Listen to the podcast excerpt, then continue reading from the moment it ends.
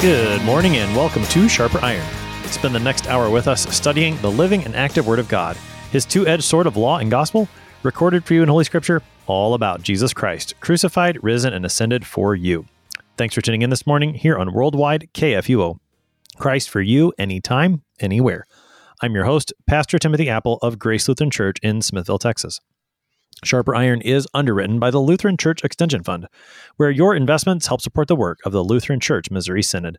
Visit lcef.org for more information. On this Thursday, March 10th, we're studying Luke chapter 15, verses 1 to 10. When Pharisees and scribes begin to grumble about Jesus due to his dinner company, Jesus tells a string of three parables about the lost being found. Today's text includes the first two of those parables. To help us sharpen our faith in Christ as we study God's Word today, we have with us regular guest, Pastor Peter Ill. Pastor Ill serves at Trinity Lutheran Church in Millstadt, Illinois. Pastor Ill, welcome back to Sharper Iron. Good morning, Pastor Appel. It's great to get to be with you today. As we get started this morning, Pastor Ill, let's talk a little context. What should we know about where St. Luke has been leading us leading into chapter 15? Well, St. Luke has been doing um, all kinds of things as Jesus is in the middle of doing a lot of parable teaching, uh, and he picks that up in Luke 14 especially. Uh, it all starts when uh, Jesus was invited to a Sabbath meal at the house of one of the uh, rulers or one of the head Pharisees, and they were watching him carefully like it was a setup. Um, and that man had dropsy, uh, or an accumulation of fluid and they wanted to know would Jesus heal this man even though it was the Sabbath day? And so they had this whole setup ready to go. And Jesus responds first with a parable, talking about uh, taking, uh, rescuing, say, a son or an ox that fell into a pit on the Sabbath. And then he went on to give them several parables about the about feasts and taking important places. And so, in all of this, Jesus was kind of poking the Pharisees, uh, showing them, I will give you pointed parables about the things that. Uh, the things that you're struggling with and the things that aren't going well for you. And Jesus has absolutely no problem he even turns to the man who invited him and told him that when he throws a dinner or a banquet, uh, don't invite your rich friends or your neighbors because then they'll just invite you back. You'll be trading dinner invitations. Instead, invite the crippled and the poor and the lame. Uh, and that uh, didn't go over real well. Uh, and then Jesus, after the meal, begins to speak with the crowds, and uh, he said talked with them about the cost of discipleship, that it takes um, intensity and tenacity to follow Jesus. Uh, he says, Whoever does not bear his own cross and come after me cannot be my disciple. Jesus pulls no punches about the challenge of faith and faithfulness. And uh, for many of the people, they were uh, well, alarmed by this, and it stands to reason that Jesus' number of disciples uh, dropped a little bit as he warned them about the difficulty of following him. Uh, and that brings us into chapter 15. And St. Luke sets the context for us in chapter 15, verse 1. Uh, and he says, Now all the sinners, uh, sorry, all the tax collectors and sinners were all drawing near to hear him, that is Jesus. And the Pharisees and the scribes grumbled, saying, This man receives sinners and eats with them. And so you already have Jesus who's been poking the Pharisees and saying, I know what you're thinking and I know what you think you're going to get out of this.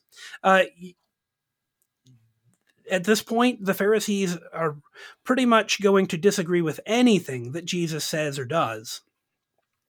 And sure enough, they see the people that Jesus welcomes as uh, his learners and his disciples and his hearers, and even that Jesus would eat with them, and they were offended.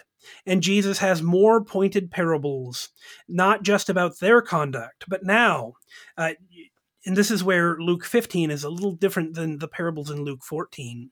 Luke 14 were parables against the Pharisees.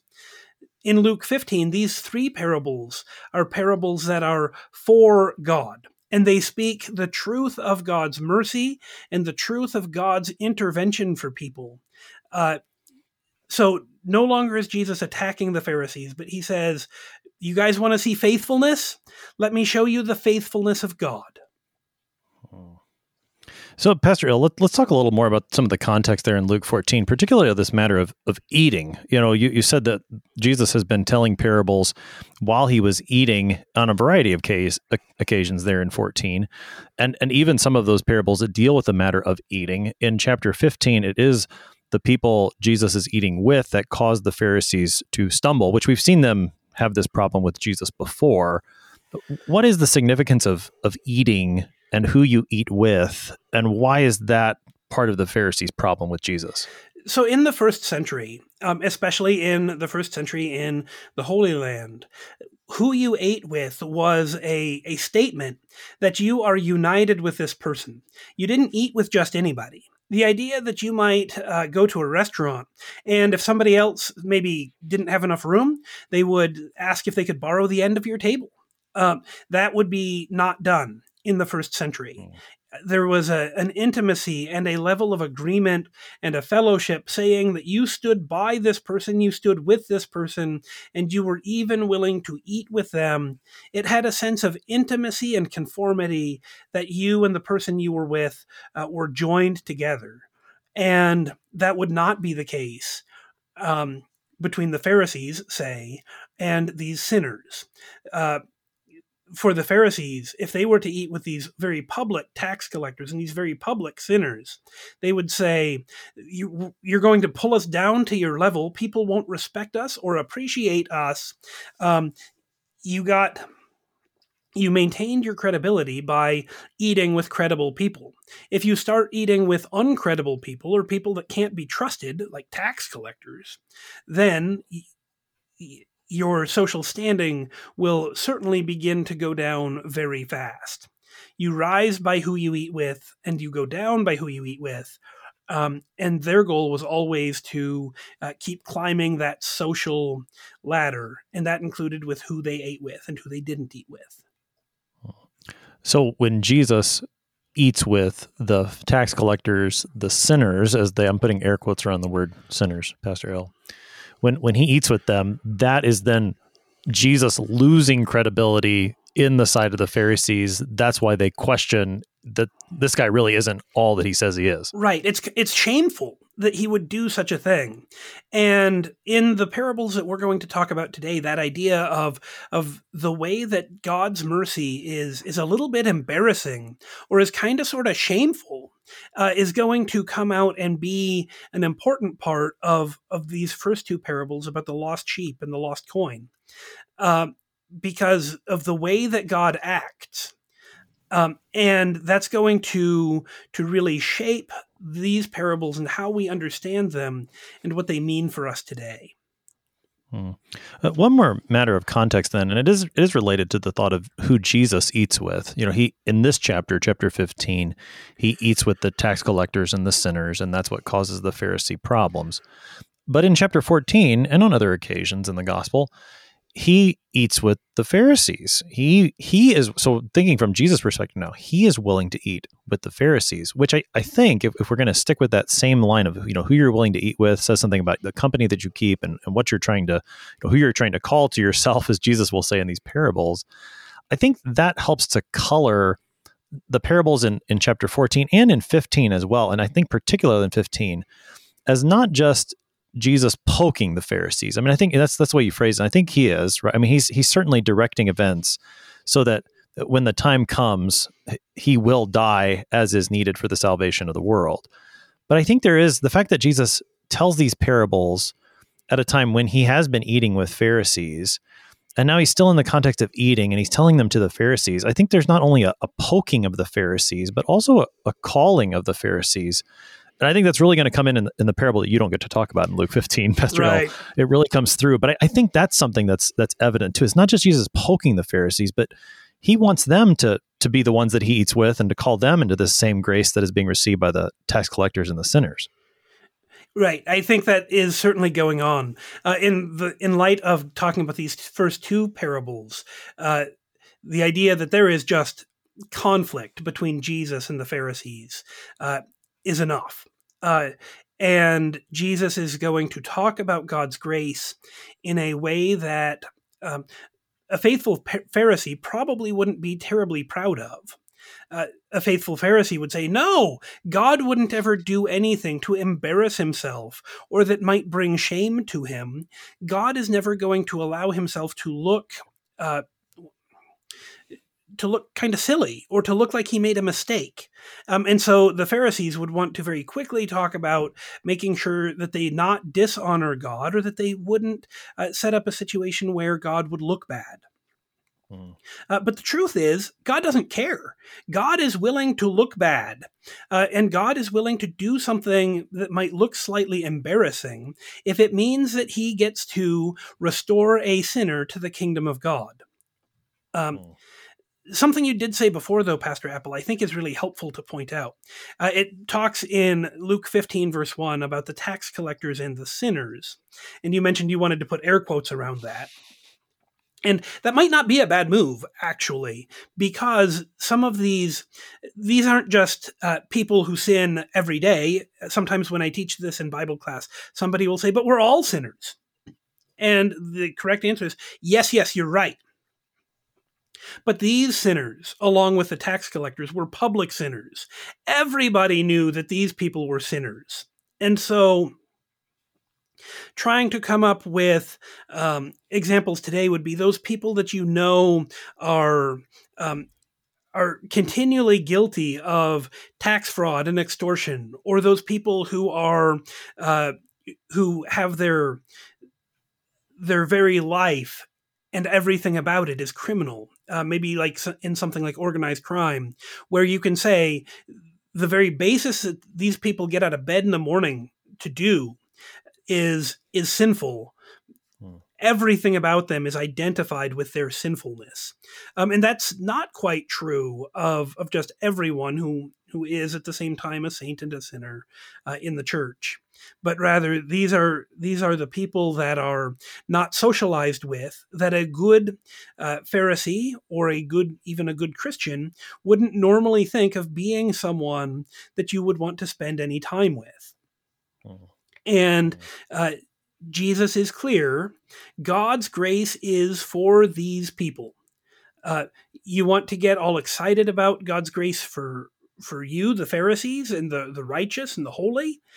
Okay.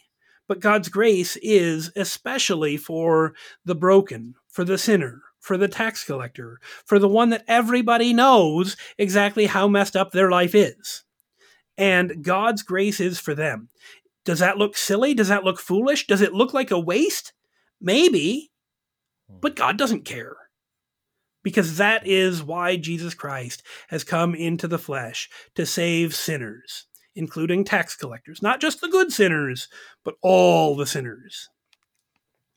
That's right. And that, that's who Jesus is eating with here is all the sinners. So let's go ahead and read from Luke 15. We're reading the first 10 verses this morning. Now the tax collectors and sinners were all drawing near to hear him. And the Pharisees and the scribes grumbled, saying, This man receives sinners and eats with them. So he told them this parable What man of you, having a hundred sheep, if he has lost one of them, does not leave the ninety nine in the open country and go after the one that is lost until he finds it? And when he has found it, he lays it on his shoulders, rejoicing. And when he comes home, he calls together his friends and his neighbors, saying to them, Rejoice with me, for I have found my sheep that was lost. Just so, I tell you, there will be more joy in heaven over one sinner who repents than over 99 righteous persons who need no repentance. Or what woman, having 10 silver coins, if she loses one coin, does not light a lamp and sweep the house and seek diligently until she finds it? And when she has found it, she calls together her friends and neighbors, saying, Rejoice with me, for I have found the coin that I had lost. Just so, I tell you, there is joy before the angels of God over one sinner who repents. That is our text for today. That's Luke 15, verses 1 to 10. Pastor Ill, uh, again, we, we've talked about the context of these parables the tax collectors and sinners drawing near to hear Jesus, the Pharisees grumbling because Jesus is eating with them. I want to go back a little bit, having read the text now, to something that you were saying about again about these sinners, the tax collectors and sinners, that Jesus is talking to them, he's eating with them, he's receiving them. And and thinking about maybe a way that sometimes you'll hear this verse used in within American Christianity. Does this mean that that Jesus I'm going to throw some quotes around these words too. Accepts them or tolerates them. What what does this mean in terms of the way Jesus thinks about, say, their lifestyle? Because I mean, as you said, some of these people are the, the type of people that are getting up every morning in order to engage in business that is inherently sinful. It goes against the Ten Commandments. So the fact that Jesus eats with them, knowing that the, the Pharisees are maybe misunderstanding what this means, what well what what does it mean? Does, does it mean that he just hey that's great go ahead and do that? Or, can you help me out there? Well I, I think that to keep it especially in the language of this first parable if you have a runaway sheep um, the shepherd is going to go grab that sheep and the, shep- the shepherd is not content to say, Oh, look, I found my sheep. It's down there playing uh, right in front of the wolf den. That's a great place for it. And so I'll just keep an eye from a distance and maybe I'll go back and forth and watch this sheep and watch my other sheep. Uh, no, the shepherd is not going to do that. He's going to see the dangerous situation that his sheep is in. He's going to grab his sheep, um, maybe toss it on his shoulders or carry it in his arms. Maybe uh, there's folklore that sometimes shepherds would even break the legs of wandering sheep so that they couldn't uh, wander off so quickly. Maybe he would even do something that drastic for a sheep, and he would return it back to the flock, and he would keep that sheep close to him so it didn't run away again. Uh, so Jesus comes for sinners, but he doesn't simply accept them where they are and leave them there. Jesus comes for tax collectors and sinners, and he comes for the public sinners in our day too, but he doesn't leave them there. He doesn't say, Oh, your very way of being is contrary to my desire for you and is contrary to my law. Eh, that's okay, not a big deal. No, he grabs a hold of them and he says, Here, let me install you in my church. Let me continue to put my word near you, that you work out your salvation with fear and trembling, and that you not uh, do these things in order to uh, say, I can live however I want because Jesus, Jesus found me when Jesus finds a sinner, he grabs hold of him and moves him to where Jesus wants him. Uh, even as Jesus keeps his promise, I will never leave you nor forsake you. I will be with you to the end of the age. Um, or like Jesus, like God's promise to Joshua when he said, uh, I will be with you wherever you go. And so there is this promise that Jesus accepts sinners but he doesn't just accept them, he forgives them. He moves them. He makes them grow in faith and to grow in virtue and holiness. He sanctifies them or makes them holy and continues to make them more and more holy throughout their life the more they spend time with him. And so while it may be popular some to say that Jesus uh, accepts all sinners, well, well, it's true, but Jesus doesn't say, "Oh, it's okay that you're this kind of a sinner, and I'm not going to change anything about that." Hmm. I suppose that that's where the the context from the end of Luke 14 is helpful, where Jesus speaks about the cost of discipleship, what it means to follow Him. That that to follow Him means to carry a cross and come after Jesus. So, I mean, we want to, I guess, keep the the idea of Jesus finding the lost sheep in the context of that. And i think both of those help to inform each other. You know so on one hand the the finding the lost sheep means jesus is calling you into this life of coming after him carrying your cross and all that entails. And, and then the lost sheep helps to inform the end of luke 14 i think you, you talked about the the tenacity and the intensity that is required to be a disciple of jesus. Well I, I don't know if i can do that pastor ill well, here's some good news. Jesus is going to come find you, lost sheep, and and he's going to do that apart from your own reason or strength. So I think those those two really they really I mean as as you're talking here, I think those two start to to go together and inform each other and help us to understand both of them better. I I think so too. And that emphasis that this is all God's work to go from uh, the parables of Luke 14, where Jesus says, This is how you should treat others, not in pride, but in humility. This is why you should take the lowest seat at the table instead of the highest seat at the table. This is why you should not invite your rich friends and neighbors, but you should invite the crippled, the poor, the orphaned, and the lame. Uh, those are all very very direct statements about uh, how you should interact with the world. The Luke 15 parables are very direct about how God deals with the world. This is not uh, any kind of social advice. This is, hey, let me tell you about how it is that God comes to reconcile and be at peace with these tax collectors and these public sinners. How God will claim them as his own no matter what you Pharisees think about it. Hmm. So let, us keep looking then at the parables itself. We've got two in our text today. The first being the matter of a lost sheep and it's it's a question. Jesus puts it into the Pharisees' hands here, which he he often does. He says, "Okay, you've got a problem with what's doing. Well, you answer me this question." And the, the question essentially is, "Hey, which which one of you, if you've got a hundred sheep, don't you go off and find that one sheep that's lost, leaving the ninety nine? So, tell us about this question. Is I mean, what's what's the background? Is what are the Pharisees going to answer to Jesus' question? How, do, how does this how does he Jesus set this up? Well, and maybe it's helpful too just to talk a little bit about parables in general. And because a lot of times we use the definition that a parable is an earthly story with a heavenly meaning. Um, and that's an okay definition. I, I work with that. But i think we can nuance it a little bit and give it just a little bit more flavor. A parable is an earthly story with a heavenly meaning, where at least one thing in this parable is bizarre and is not how the world really works.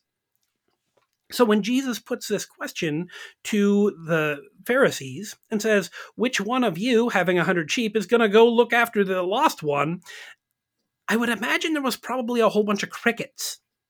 Um, the first century folklore tells us that in uh, for shepherds in difficult terrain surrounded by predators, if they couldn't find one of their sheep in three days, the sheep was considered uh, dead. Um, and that probably wasn't very unusual.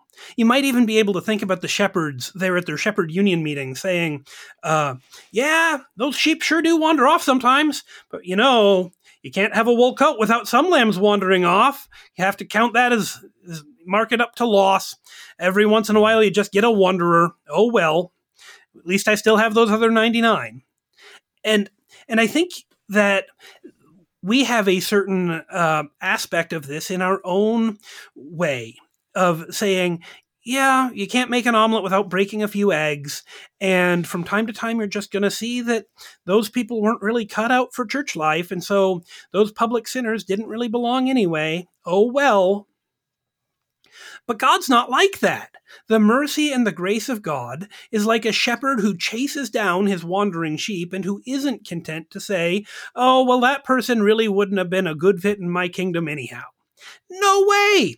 Instead, this shepherd goes out, he finds that sheep, leaving 99 in a level place, um, and goes on to talk about, I found the sheep, and then he, and that's when he does the really bizarre thing he invites all the other shepherds to get together and have a party. Uh, who does that? Uh, Pastor Appel, I don't know if you've ever lost anything. I lose lots of things. It's one of my gifts. It, it happens. It, okay, well, I'm I'm really good at losing things. um, and you know what I don't do when I lose something? Uh, I don't tell people about it. And when I find it, I play it off like it never happened. Oh, yeah, I knew that's where my keys were all along, right? Oh yeah, no problem there. Whoops. Um, or or something like that. But this is not what the shepherd does. Instead, he he sends out a memo. Hey, I lost my sheep, but I found my sheep. Um, I didn't mark it up as loss, and so let's all get together and have a party over this sheep that I found. Let me tell you about the fact that I found a missing sheep. Uh, to our human minds, this is embarrassing maybe shameful is a bit strong, but it's it's certainly not the way that most people usually act. Uh, most people usually would be content to say, "Well, I lost one sheep, but I have 99 more, and you know how sheep are. I'll have a few more, you know, in time to come."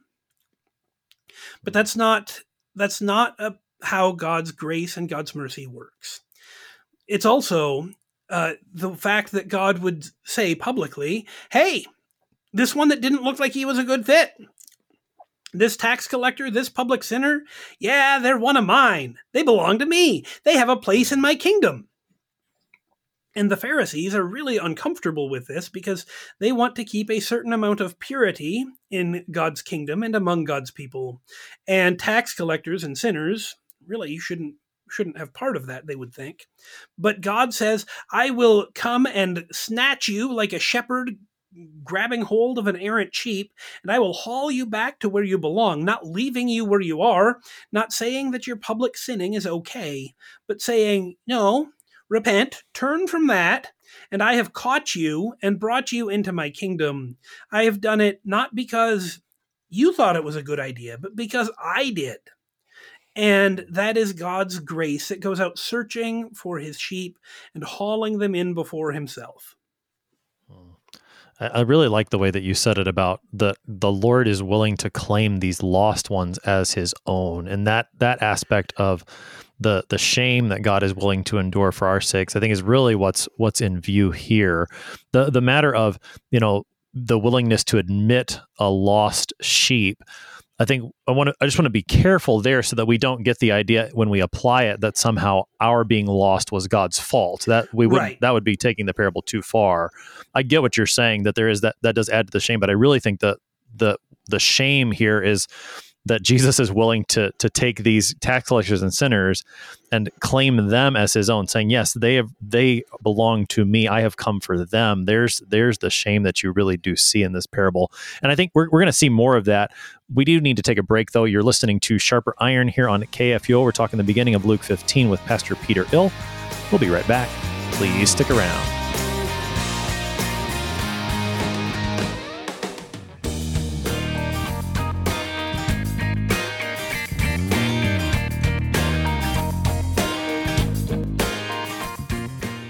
Did you know that Lutherans are helping new American immigrants get settled? How about struggling church workers in need of support and refreshment? And we assist at risk children and provide disaster response to hurricane victims. Through LCMS recognized service organizations, we are doing all this and more. I'm Rahema Kavuga of Lutheran Church Extension Fund, and I don't want you to miss out on hearing what your brothers and sisters in Christ are up to. Visit interesttime.org to see how your support gives life to these works of mercy and love.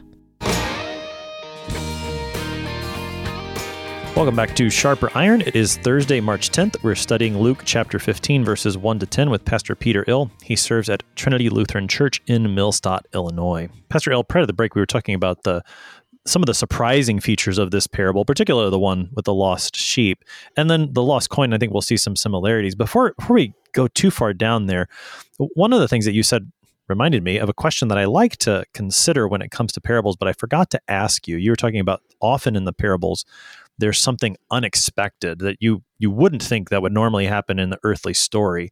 S- sometimes when we assign a name to a parable, that highlights one particular aspect of the parable. And I think it's good that we have names for these things so we can know what we're talking about quickly, but sometimes I think those names may misdirect our attention. So, in the ESV, these two parables are called the lost the parable of the lost sheep and the parable of the lost coin. What do you think of those names? Or is there is there another name that you might attach to these parables that might highlight a something a little more significant than lost sheep, lost coin? What do you think? Um, I think that like I get where the titles lost sheep and lost coin come from, but really the movement in the story and the importance of the story has very little to do with the sheep or the coin, as we'll see, but rather has everything to do with the shepherd. Uh, you might want to talk about the ridiculous shepherd or the uh, the selfless shepherd, if you were trying to go for a little bit of alliteration.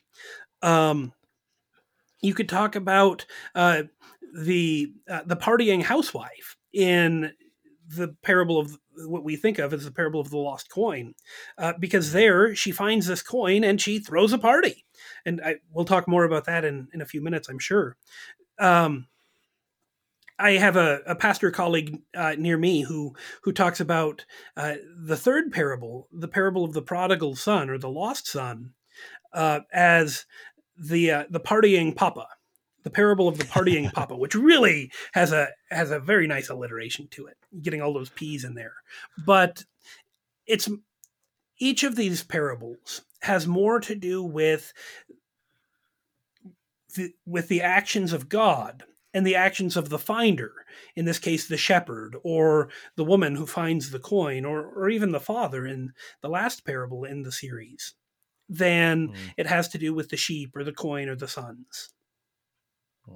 Yeah, I, I, think that's helpful. And again, it, you know, we have these names, and that's okay. There's nothing wrong with the names, but sometimes it is helpful to to think about it with a different title to really catch the full flavor and to to notice maybe a little bit more where the emphasis lies. And, and clearly, the emphasis is on the action of the shepherd, the action of the woman in these two parables we're talking about today. So, with, with that in mind, Pastor Ill, that we're going to put the emphasis on the action of the shepherd. We'll stick with that parable in particular right now.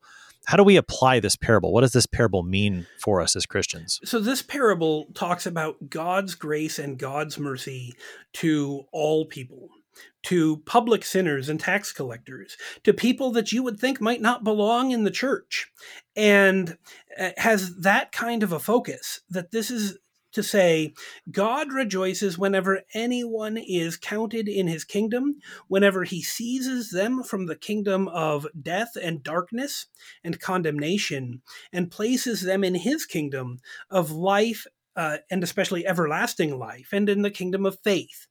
And so there will be rejoicing in heaven when God rescues and snatches one of these public sinners out of their public sin and puts them in his kingdom. Uh, but I do think it's helpful to remember this is about God's work, and it's not necessarily about our human work. Sometimes we get, uh, with, with really good intentions, we want to look at this and say, well, uh, this is really about what a pastor is supposed to do and this is a uh, this parable is a pastor's marching orders and to a point mm. that's right but only to a point don't miss the fact. This is about God's mercy and grace and about the work that God does through his gospel. How does God bring his gospel to sinful people? Well, through pastors who do things like teach and preach and baptize and bring communion um, and serve the Lord's Supper. But all of those things aren't the pastor's work. They are God's work. And so this is God's work for the sinners. This is God's work for those who would be cut off from Him.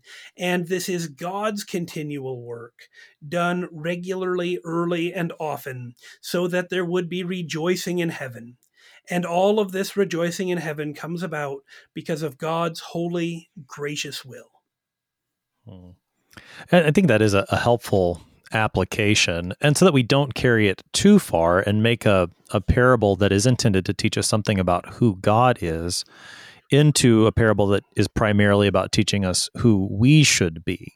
And and I think the audience here is is worth keeping in mind. Jesus is speaking these parables to the Pharisees and scribes who are grumbling about the people Jesus is eating with. It, it's not he's not telling them this parable so that they would go out and, and find these lost sinners themselves. Although, I mean, a couple steps down the road, yes, that that probably happens, and it certainly does happen within the church. That as those formerly lost sheep, whom Jesus has called into his flock and brought back into his flock, we do begin to have that you know that that same desire to go out to seek after those who are who are lost and speak the word all the while as you said recognizing it belongs to them. But that's a couple steps down the road. First and foremost this parable is about what jesus is doing for that lost sheep and then the joy that's evident there. And that's i mean and again some of this is thinking forward to how jesus really brings all this to a climax with the parable of the uh, what the parting papa is what your your colleague said with that parable and, and how you get the, the other side of of the older son in that one. And that that's coming. You know i mean so yeah we want to we want to be careful and make sure we keep the emphasis with this parable on the grace of god to find lost sinners. And that's all of us. And then the joy that that comes with that. And when we realize that we are the lost sheep whom the lord has found and brought back into his fold completely by his grace I mean, the joy is just, you know, you said, well, that sounds kind of ridiculous. You don't, you don't throw parties when you find your keys, but, but the joy over a sinner coming into the kingdom of heaven, you, you got to throw a party for that. Absolutely. And that's absolutely what God does, rejoicing in heaven with the angels and the saints because he has claimed another sinner as his own. Uh, but that's not how the world works. And when we read this parable, it's right for us to say, well, huh, that sure is bizarre. But that shows how much God's love and his mercy is over our common sense and our uh, rationalizations of things. Uh, it would be easy for God to say, oh, look, another sinner. Maybe this one will stick around. Maybe he won't. Oh, that one doesn't look like he belongs. Uh, I mean, our human judgments are sometimes pretty quick to that. Uh, sometimes we get really cynical about uh, you hear about uh, somebody joining a church or when you have a confirmation uh, sometimes uh, lutherans kind of have this down on their luck sense of humor that oh well before too long all these confirmands won't be coming back anymore. Um, and we kind of get uh, kind of throw a little bit of a pity party about it. Um, but not so for God. God has grabbed this person and given them faith, and when they give words to their faith, when they confess their faith, God rejoices because he has claimed a, a sinner as his own. And that certainly does deserve a party. Um, it also deserves uh, continuing to party as that person continues in this faith that God has given. Uh, we don't turn our back on any of these people but we continue to to cherish and celebrate all the good things that God has done through his work and through his word that brings people into his kingdom. Hmm. So I mean the, in that way this parable isn't just a a one-time thing where where it's maybe say we could describe it in theological terms it's not only talking about conversion when a, when a person is brought from no faith to faith in Christ but there's there's a sense of joy that maybe if we can use Luther's language in the small catechism concerning baptism, that that daily contrition and repentance, every time that the Lord works that in us, there's opportunity for joy in the Lord because He's continuing to to hold us and keep us in the faith. Right. There's joy at conversion, and there's joy at the preservation of faith too. Hmm. So I mean, and does that does that color? Because this is sometimes a question that I know I've I've been asked. Does that color the the thing that Jesus says about you know there's more joy in heaven over this one sinner who repents than over the 99 righteous persons who need no repentance? What that last part in particular, the 99 righteous persons who need no repentance. What does Jesus mean by that? Uh, for the ones that didn't wander off, the ones who belong to the shepherd that he was able to leave behind, uh, there's doesn't seem to be as much joy over them as there would be over the one that he went out and found. Um, but uh, it's not that Jesus doesn't care about those who are faithful or those who don't need repentance. Um, and I think sometimes when we read this parable, we want to think a lot more about the 99. Well, what should the 99 be doing? Did Jesus leave, uh, did the shepherd in the parable uh, leave them in a vulnerable place or did he put them in a cave? And we do an awful lot of speculating about uh, right. the 99. Um, and at a certain point, I think it's just helpful to say the 99 aren't the point of the parable. Um, mm-hmm. The rejoicing in heaven over the one that uh, God found and that he brings into his kingdom through repentance and restores to his people is wonderful. Um, and the next day, if one of the quote unquote righteous ones who had no need of repentance wandered off, and the shepherd went out and found it and returned it to the flock, then there would be rejoicing over that one too. And so there is joy over being in the people and the flock and the kingdom of God. Uh, when you're part of the 99 and when you're one who's been returned. But I think this focuses on the the joy because the lost one was so close to being gone not just lost for a mm. little while not just misplaced but but permanently missing um and absent forever dead even that's terrifying of course, the joy that one has been saved, not just from being mislaid for a while, but of being dead, is a really mm. big deal. And so there is certainly rejoicing. The one that could have died didn't. His life has been saved, and his life was saved by the shepherd. Um, So- and I know this go- isn't part of our text, uh, but thinking a little bit about the third parable in this series, you have that said when when the father is speaking to the older brother of the the son who goes away and later comes to his senses after spending his portion of the inheritance, and he comes back, and the father says to the surly older brother. Your brother has died and now he is alive. There is this this uh, intensity of a life and death situation for this shepherd and for this sheep. This is a life and death situation, and the shepherd's actions preserve and and find and continue to celebrate life. When death was a possibility, the celebration of life is a huge victory. Hmm. Yeah, I, I know that the the parable coming is not part of our text today, but you do have to really consider all three of them together, at least in part. And the only reason we're not is because there's so much in that third parable that it's you just have to have a whole episode for that. But to see how it does bring this to a climax, I think is very important. You know, so from from this first parable, the the different among the differences of the way that it brings it to a climax is making explicit, as you said, the matter of death to life, and then also the matter of sheep versus sons. Right? I mean, you know, if, if you're going to care this much about sheep, how much more you're you going to care about sons? There's there's that kind of ex- escalation too.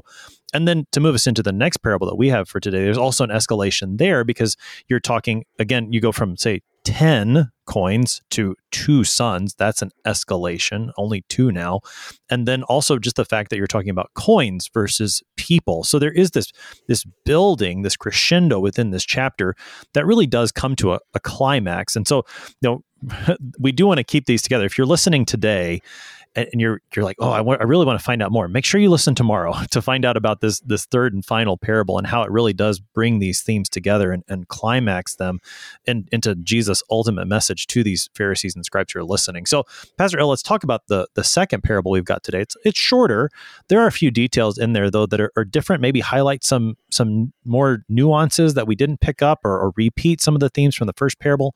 What's there in the I, I can't remember what you told me we should call this one something a part not partying woman. What did you what did you say? Maybe maybe I said the rejoicing housewife or something like that. There we go. Rejoicing housewife. That's it.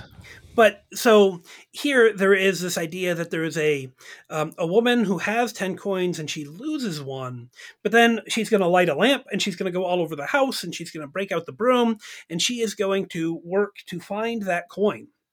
Um, but once again, so like you said before, Pastor Appel, there is a there's kind of an escalation or a uh, or a, an addition to the intensity. You go from a hundred sheep to ten coins. Um, it is also a little bit interesting to notice that in this parable, uh, the coin was lost as opposed to the sheep running away. You can easily kind of blame the sheep in the sheep parable, right? Oh, those sheep, they just run.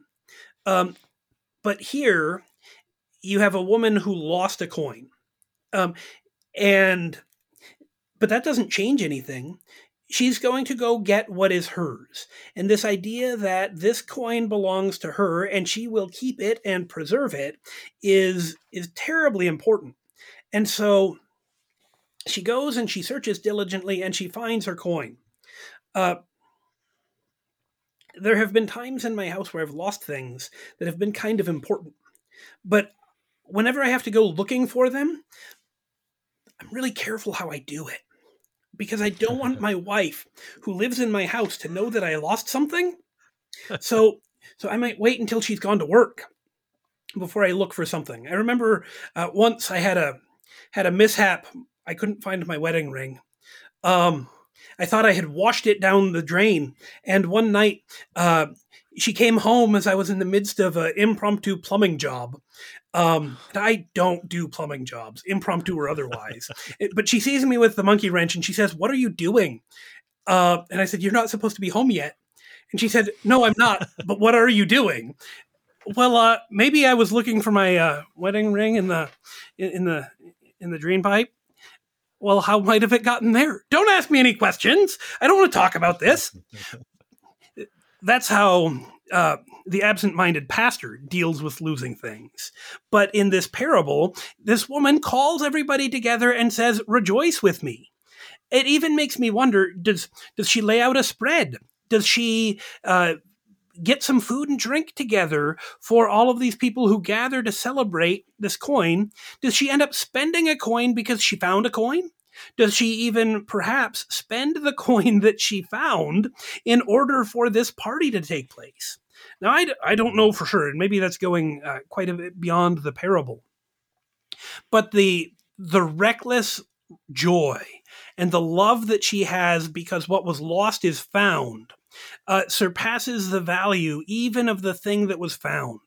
And so, for the tax collectors and sinners of our day, and even for the righteous people who need to be found by God today, there is more joy in heaven that you're found than you're worth. Uh, if you were trying to prove yourself to God that you're worth something to Him somehow, well, that's going to be kind of hard to prove. But here we find God declares, You are worth it. Look at the joy that I have because you have been found. You could even say, Look at what it costs God to redeem and reclaim us sinners.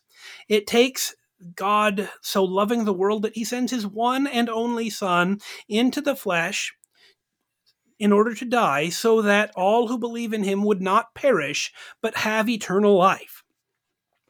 That happens at some considerable cost.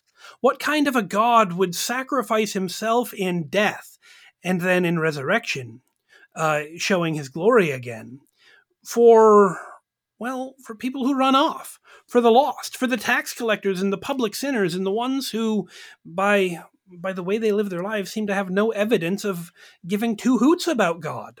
But that's exactly what God has done, showing the importance of his gospel among us.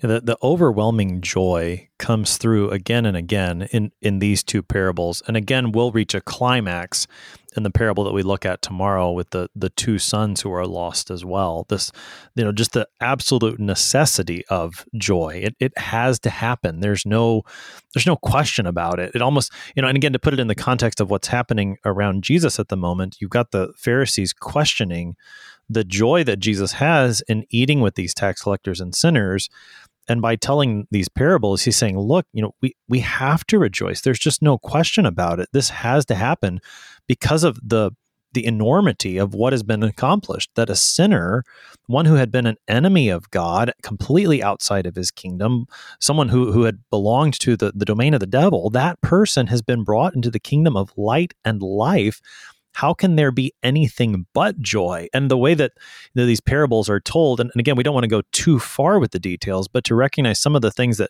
maybe make us scratch our heads and say, well, I'm, I'm not sure that I would have done that.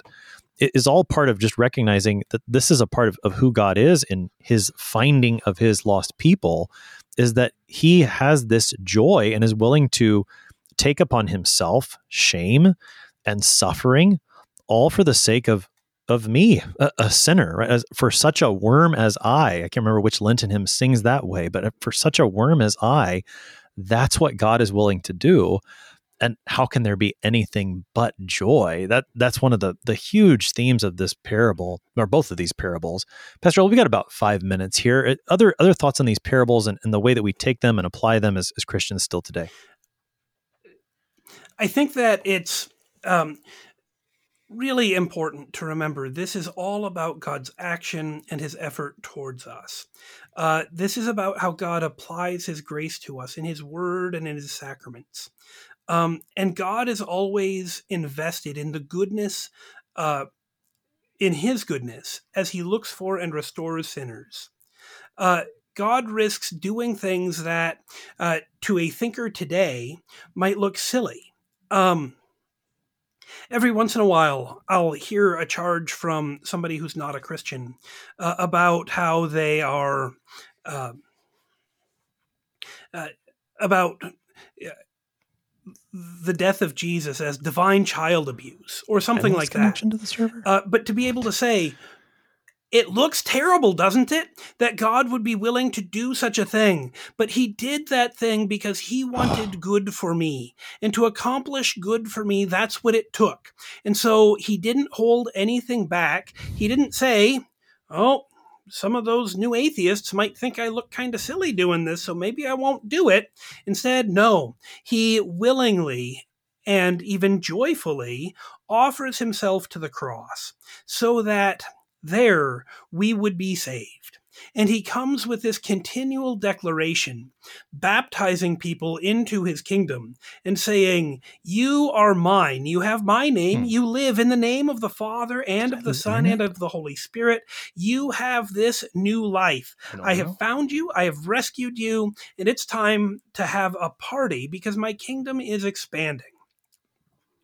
And we hear the same good news in the Lord's Supper Take, eat, this is my body.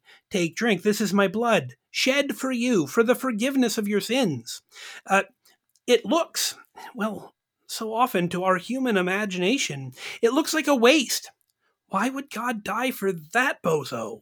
Or sometimes thinking of myself, this bozo. Well, God did that because of his great and immeasurable love for you. God doesn't waste his grace or his baptism or his preaching or his communion or anything else on anybody. When God speaks, it is because of his great love for you, and he gathers his church together in heaven and on earth. He gathers his angels together, and they rejoice because God has done this great thing. It's not about somebody um, doing the right thing or making the right decision. It's about the work that God has done and the work that God has accomplished for his people. Um, and the restoration of a sinner then is always a good thing. And so uh, this also helps to shape how we think about uh, people coming into the church when we look at somebody who's new in the church, we don't look at them kind of in a cynical way and say, when will they go back to their sinfulness? Oh, I wonder how long this one will stick around before something goes wrong. Uh, and sometimes in the church we talk that way, don't we? Like, at least sometimes. Um, but these parables leave no room for cynicism. They leave no room for, well, how long is this going to last? They leave no room for curiosity. There is only room for the joy of God, who rejoices that a sinner has been restored to his kingdom, that what's his is still his. There was no losing, there was no dying.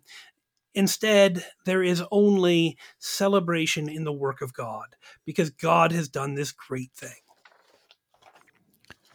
Pastor Peter Ill is pastor at Trinity Lutheran Church in Millstadt, Illinois, helping us today with Luke 15, verses 1 to 10.